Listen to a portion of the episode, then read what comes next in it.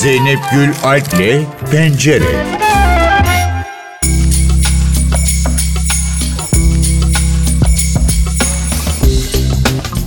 Sofra birleştiricidir, bütünleştiricidir. Herkesin aynı noktada buluştuğu bir kültürdür. Anıların biriktiği yerdir aslında. İşte bu kültür için çok özenle hazırlanan eserler İstanbullularla sofra sergisinde buluşuyor. Peki bu nasıl bir sergi olacak? Hangi figürler yer alacak? O serginin yaratıcılarıyla konuşacağız bugün. Güliz ve Efe Urgunlu'yla konuşacağız. Hoş geldiniz NTV Radyo'ya. Hoş Çok bulduk. teşekkürler, hoş bulduk. Şimdi sofra sergisi diye giriş yaptık ama bu serginin altında çok derin bir Anadolu kültürü de yatıyor. Bunu sizden dinlemek istiyoruz. Üstelik gücünü de doğadan alıyor. Bize anlatır mısınız Gülis Hanım bu sergide sanatseverleri neler bekliyor? Bu sergide aslında bizim yani şu geçtiğimiz 3 yılın emeği aslında sergilenecek. Çünkü bizim hobi diye başlayan serüvenimiz bir işe dönüştü.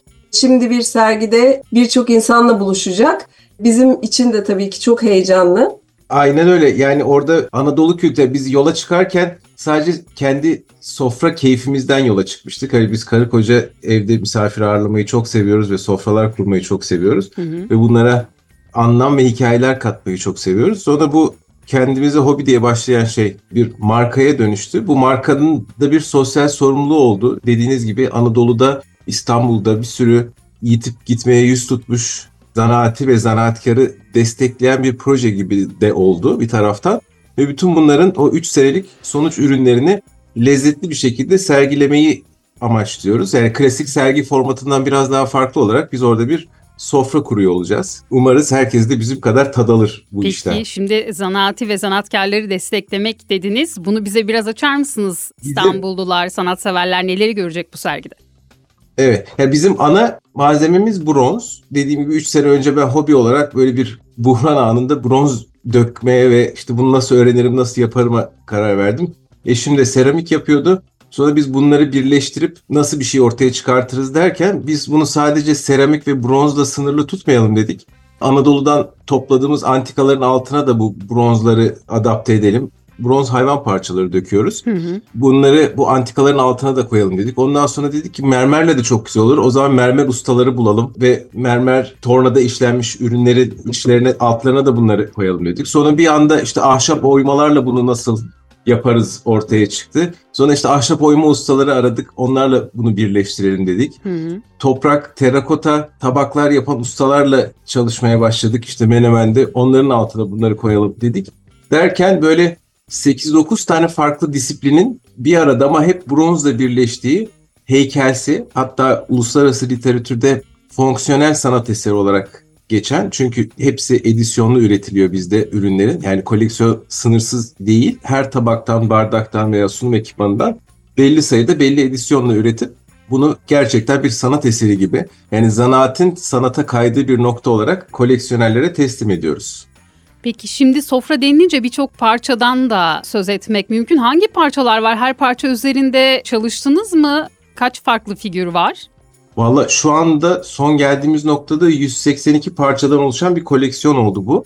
Ve çatal bıçaktan tutun kadehlere, farklı bardaklara, Servis tabakları. farklı yüksekliklerde servis tabakları, meze tabakları, katlı sunum tabakları, tepsiler. Yani sofranın hatta biraz tekstil tarafına bulaştık. Masa örtüleri ve peçeteler de var. Kendi tasarımımız olan desenleri bastırdığımız keten masa örtüleri ve keten peçeteler de var. Amacımız bir sonraki adımda masayı ve sandalyeyi de tasarlayarak hani gerçekten Evet. sofraya oturduğunuz zaman her şeyin bir bütün hikayenin bir parçası olduğu ve hani yerken bu hikayenin içine de dalacağınız bir ortam ve dünya yaratmak. Evet. Şimdi siz iç mimarsınız Efe Bey. Gülis Hanım da medya sektöründen, hobilerimizden Doğru. kaynaklı başlılık dediniz ama o ilk ilham anını merak ediyorum. Neydi ilk sizi o fikre götüren, sizi o noktada birleştiren? Aslında çok farklı bir şekilde gelişti. Bizim bir Amsterdam maceramız oldu. Bundan herhalde bir 4-5 sene, Beş 5 sene önce biz Amsterdam'da bir restoran açtık. Hani bir yandan yarı burada, yarı orada bir düzen içerisinde giderken orada Menemen'de yaptırdığımız terakota, beyaz sırlı tabaklar kullanıyorduk. Bu kullandığımız tabaklar orada çok ilgi gördü. müşteriler bir yerden sonra tabakları satın almak istediler. Hı hı. Biz de orada bir iş hani ne yapabiliriz de kurgularken hiç böyle bir şey aklımıza gelmemişti. Çünkü gerçekten el emeği Avrupa'da çok kıymet gören bir şey. Ülkemizde de son zamanlarda iyice ön plana çıktı. Bu süreçte biz o tabakları ya ne kadar güzel biz onları mı alıp satışını mı yapsak bir şey mi yapsak derken hani o çok bizlik bir şey değil. Biz illa bir şey katmak istedik. Efe dedi ki yani ben ticaret insanı değilim. Ben Evet. hani ona bir katma değer katmadan bir, bir şey eklemeden onun satışını yapmak istemem. Orada işte hayvan parçaları, ayaklar başladı hayatımızda. Hı hı. Ondan sonra Efe'nin döküm serüveni, benim seramik serüvenim ve arkasından da şimdi bu sergiye uzanan yolda geldik bugüne kadar. Şimdi koleksiyonun adı Animal Kingdom. Koleksiyona bu ismi veren nedir? Nasıl figürlerle karşılaşacaklar? O tabakların üstünde hayvan figürleri mi var ya da başka ayrıca figürler mi yapıldı? Neler var? Evet hayvan figürleri var ama hiçbir tane hayvan bütün halde yok. Hayvan formları benim çok hoşuma gidiyor. Yani yıllardır hep desen çizerken de o hayvan figürleri ve formları bana çok tekamül etmiş ve çok estetik geliyordu. Dolayısıyla ilk böyle bir tavuk ayağı modelleyerek çamur alıp başladım. Sonra işte bir ördek ayağı geldi. Ondan sonra bir ördek kafası geldi. İşte sonra bir at ayağı geldi derken şu anda valla tam hayvan sayısı veremeyeceğim ama yani gergedandan Hipopotama. suay- evet, evet, hipopotama işte orangutanlara falan bir sürü hayvan var koleksiyonda. Ama dediğim gibi bunların hiçbir tanesi bütün halde değil. Mutlaka bir parçasını alıp orada bir malzemeye adapte ediyoruz. Mesela yine son bir böcekler serisi yapmaya başladım. Daha bir tanesi çıktı. Ama orada çok güzel bir işte böcek var ama kanatları camdan bir sunum tabağı. Onlar işte özel gitti, döküldü, kalıplar alındı, o cam kanatlar döküldü vesaire derken çok farklı seleksiyonda şeyler bulabileceksiniz. Gerçekten bir ufak bir Animal Kingdom şeyi var orada. Gallığın ürünleri var. Yıllar geçtikçe daha da çoğalabilecek bir koleksiyon mu? Çünkü hayal gücünün sınırı yok tabii. Yoksa Evet, bunu orada- bu noktada tamamlayıp başka yollara mı yelken açacaksınız? Daha Animal Kingdom'la ilgili benim kafamda çok fazla şey var. Hatta Güliz biraz beni bu konuda durduruyor bile.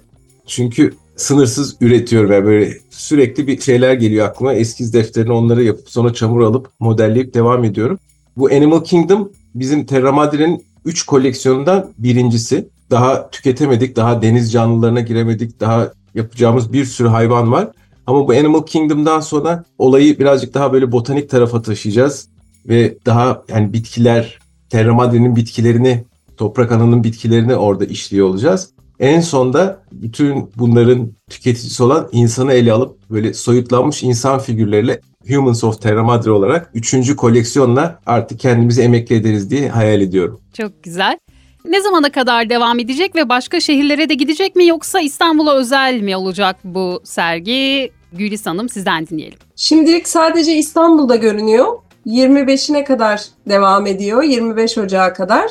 İnşallah devamında başka şehirlerde de sergileme imkanımız olur ama bu seferlik şimdilik sadece İstanbul'da. Ama bir de eş zamanlı olarak ayın 18'i itibariyle Paris'te Maison Objet fuarında da standımız olacak. Biz çünkü bu sene Terra Madre'yi uluslararası platforma da biraz açmaya gayret ediyoruz. Hı hı. Geçtiğimiz Kasım ayında Dubai Design Haftası'nda çok güzel bir katılımımız oldu.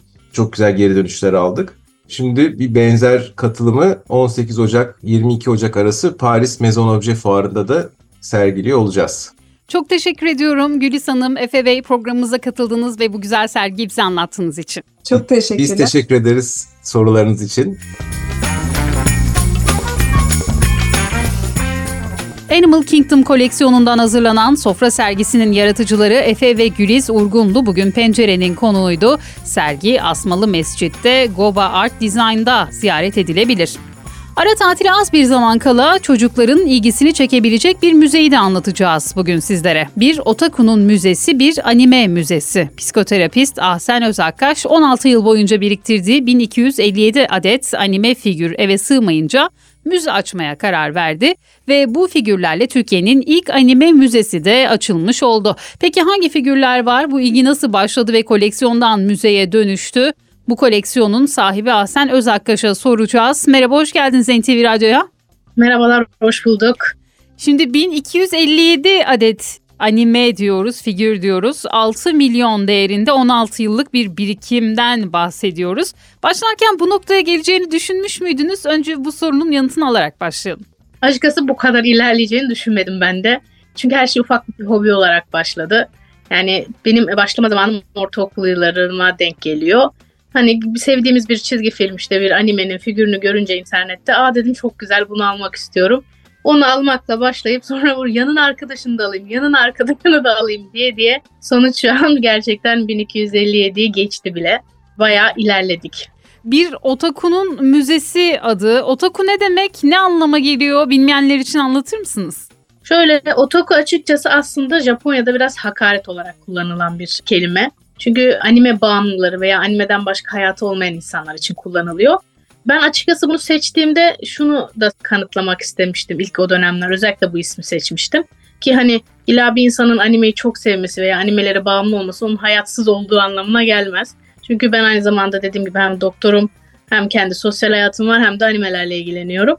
O yüzden de hani böyle biraz da ona özellikle otaku ismini seçtim ama asıl anlamı tabii ki anime bağımlısı olarak kullanılıyor. Hangi figürler var? Türkiye'de takip edilen popüler anime karakterleri de var mı ve en dikkat çeken parçalar hangileri? Bugüne kadar en çok ilgi gören parçalar hangileri? En çok ilgi görenler şöyle söyleyeyim One Piece'in böyle bir ölçek dediğimiz yani 178 santim olan Luffy'nin figürü ve içeride bulunan dünyada sınır sayıda üretilmiş olan statüler. Gene One Piece bunlardan en çok dikkat çekeni oluyor. Şöyle söyleyeyim popüler seriler tabii ki var. Atıyorum işte Demon Slayer'ın figürleri, Jujutsu Kaisen dediğimiz son dönemin işte ikinci sezonuyla ortalığı yıkan bir animesiydi onun. Chainsaw Man. Hani içeride yaklaşık 154 farklı animeden figür var. Buradaki tabii müzeyi hani popüler şeyleri biliyorsanız ne diyeyim size animeleri bir kısmı size hitap edecektir. Çünkü dediğim gibi çok büyük bir koleksiyon ve hani 152 animeyi de farklı farklı tanıyan açıkçası çok az çıkıyor Türkiye'de. Hı. Çünkü Türkiye'de anime son yıllarda biraz daha popüler olan özellikle pandemiden sonra popüler olan bir şey oldu. Eski serileri bilen pek çıkmıyor. En azından benim yaşıtlarım daha az diyeyim size. Hı hı. Ama hani koleksiyonun çoğunluğunda One Piece, Naruto, Fairy Tail, Bleach gibi hani uzun yıllar devam eden ve bizim hani üç büyükler veya dört büyükler dediğimiz serinin figürlerinden bolca var. Ve tabii ki son dönem çıkan birçok yeni animenin de figürü çıktıkça biraz alıyorum. evet. Bazıları figürüne aşık olup aldığım seriler de oldu. Ama hani mutlaka seriyi izlerim. Ben izlemediğim hiçbir serinde figürünü almam koleksiyonumu.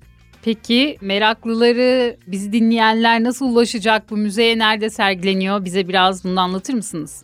Müzemiz tabii ki şu an İstiklal Caddesi üzerinde Galatasaray Hanı var. Galatasaray Lisesi'nin çaprazında kalıyor. Onun dördüncü katında. Müzenin şu an ikiye ayrılmış durumda. Bir sergi kısmı var yaklaşık 250 metrekare olan. Bir de 50 metrekarelik bir mağaza kısmı var. Hani Türkiye'de bu orijinal figürlere veya işte animeli diğer birçok ürüne ulaşmaları için açtığımız hediyelik eşya kısmı diyebileceğimiz gibi müzelerin o tarz bir alanımız var. Ama hani alanın çoğunluğu sergiye ayrılmış durumda. Bunun en kolay yolu da Şişhane metrosundan hani İstiklal Caddesi üzerinde yürürken solunuzda Galatasaray Han kalacak oranın dördüncü katı. Peki çok teşekkür ederiz programımıza katıldığınız bize ve bize bu müzeyi anlattığınız için. Ben teşekkür ederim beni çağırdığınız ve ağırladığınız için. Türkiye'nin ilk anime müzesi olan bir Otaku'nun müzesini oluşturan Ahsen Özakkaş'la konuştuk. Sırada etkinlik turu var. Pencere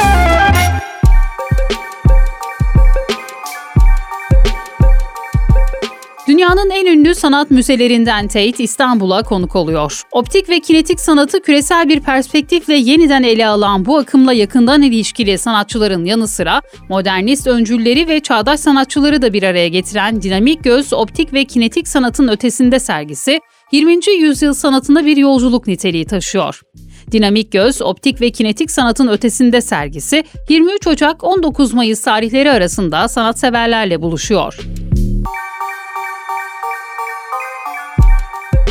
Türkiye'nin çağdaş ve geleneksel kültürünü yurt dışına taşıma amacıyla hazırlanan Güldestan yeniden İstanbul Atatürk Kültür Merkezi'nde. Librettosu ve koreografisi Beyhan Murphy, müzikleri Mercan Dede imzalı modern dans gösterisi, İstanbul Devlet Opera ve Balesi Modern Dans Topluluğu MDT İstanbul tarafından sahneleniyor. Gösteri 2 Şubat Cuma günü saat 20'de AKM Tiyatro sahnesinde. Ceylan Ertem, Sezen Aksu Tribute konserlerini turneye dönüştürdü. Ocak ayında başlayacak olan turne programı Mart'a kadar devam edecek. Ertem İstanbul haricinde Ankara, Adana, Mersin, Denizli, Kocaeli, Gaziantep ve Diyarbakırlı hayranlarıyla Jolly Joker sahnelerinde buluşacak. İstanbul'un en etkileyici tarihi mekanı yere batan Sarnıcı'nda gerçekleşen sürükleyici deneyim Medusa'nın çığlığının kostümleri Sarnıcı'nın büyülü atmosferinde sergileniyor. Kostümler giyilebilir sanatın önde gelen ismi Başak Cankeş tarafından tasarlandı. 1 Mart'a kadar gezilebilecek sergiye yere batan sarnıcı giriş bileti olan herkes katılım sağlayabiliyor.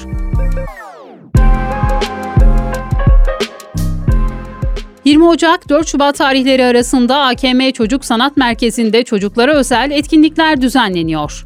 Ara tatilde oyun ve hareket, çocuk arkeologlar kazıda, ritim atölyesi, piyano kaşifleri, çocuklar için yaratıcı dans ve daha birçok atölye çocukların keyifli zaman geçirebilmesi için AKM'de.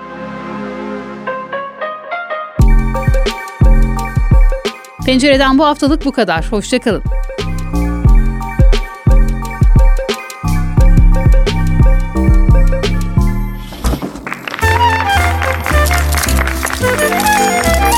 Zeynep Gül Alp'le Pencere.